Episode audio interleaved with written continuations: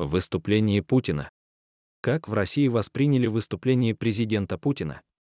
Россияне все еще за него. На днях я обсуждал со своими знакомыми, друзьями и родственниками выступление президента Путина на прошлой неделе. Россиянам речь понравилась. Как всегда, президент говорил спокойно, лаконично, логично и разумно. Люди его поддерживают. Энтузиазма в отношении этой войны не ощущается вовсе. Русские с энтузиазмом относятся к спортивным мероприятиям и фестивалям, но не к войне. Разжигатели войны с Запада вызывают недоумение, ведь они далеки от событий.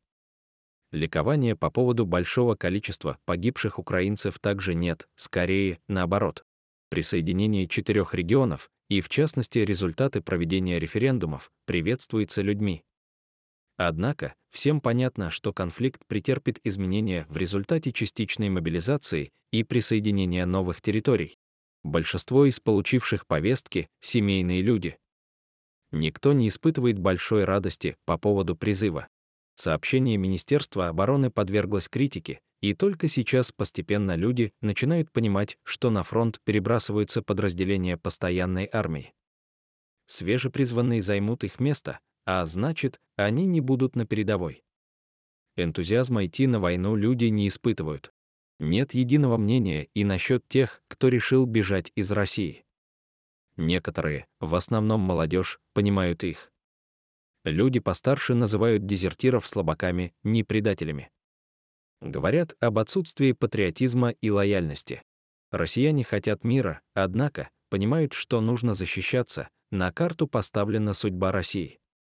У людей все больше открываются глаза в отношении Запада, а они нас хотят уничтожить. Почему? Те, кто следят за западными СМИ, были по меньшей мере удивлены, как на Западе освещали выступление Путина, неправильный перевод. О каком вообще выступлении говорили западные СМИ? Попытку обвинить русских в подрыве северных потоков россияне считают абсурдом.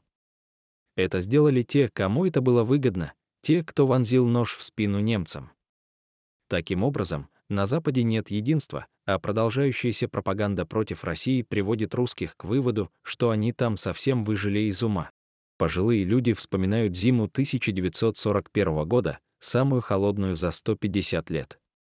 Немцы стояли под Москвой. В ту зиму от переохлаждения погибло больше немцев, чем на поле боя. Зима — неотъемлемая часть России. А западное оружие, которое используют украинцы, не рассчитано на зиму. Россияне, как всегда, настроены скептически.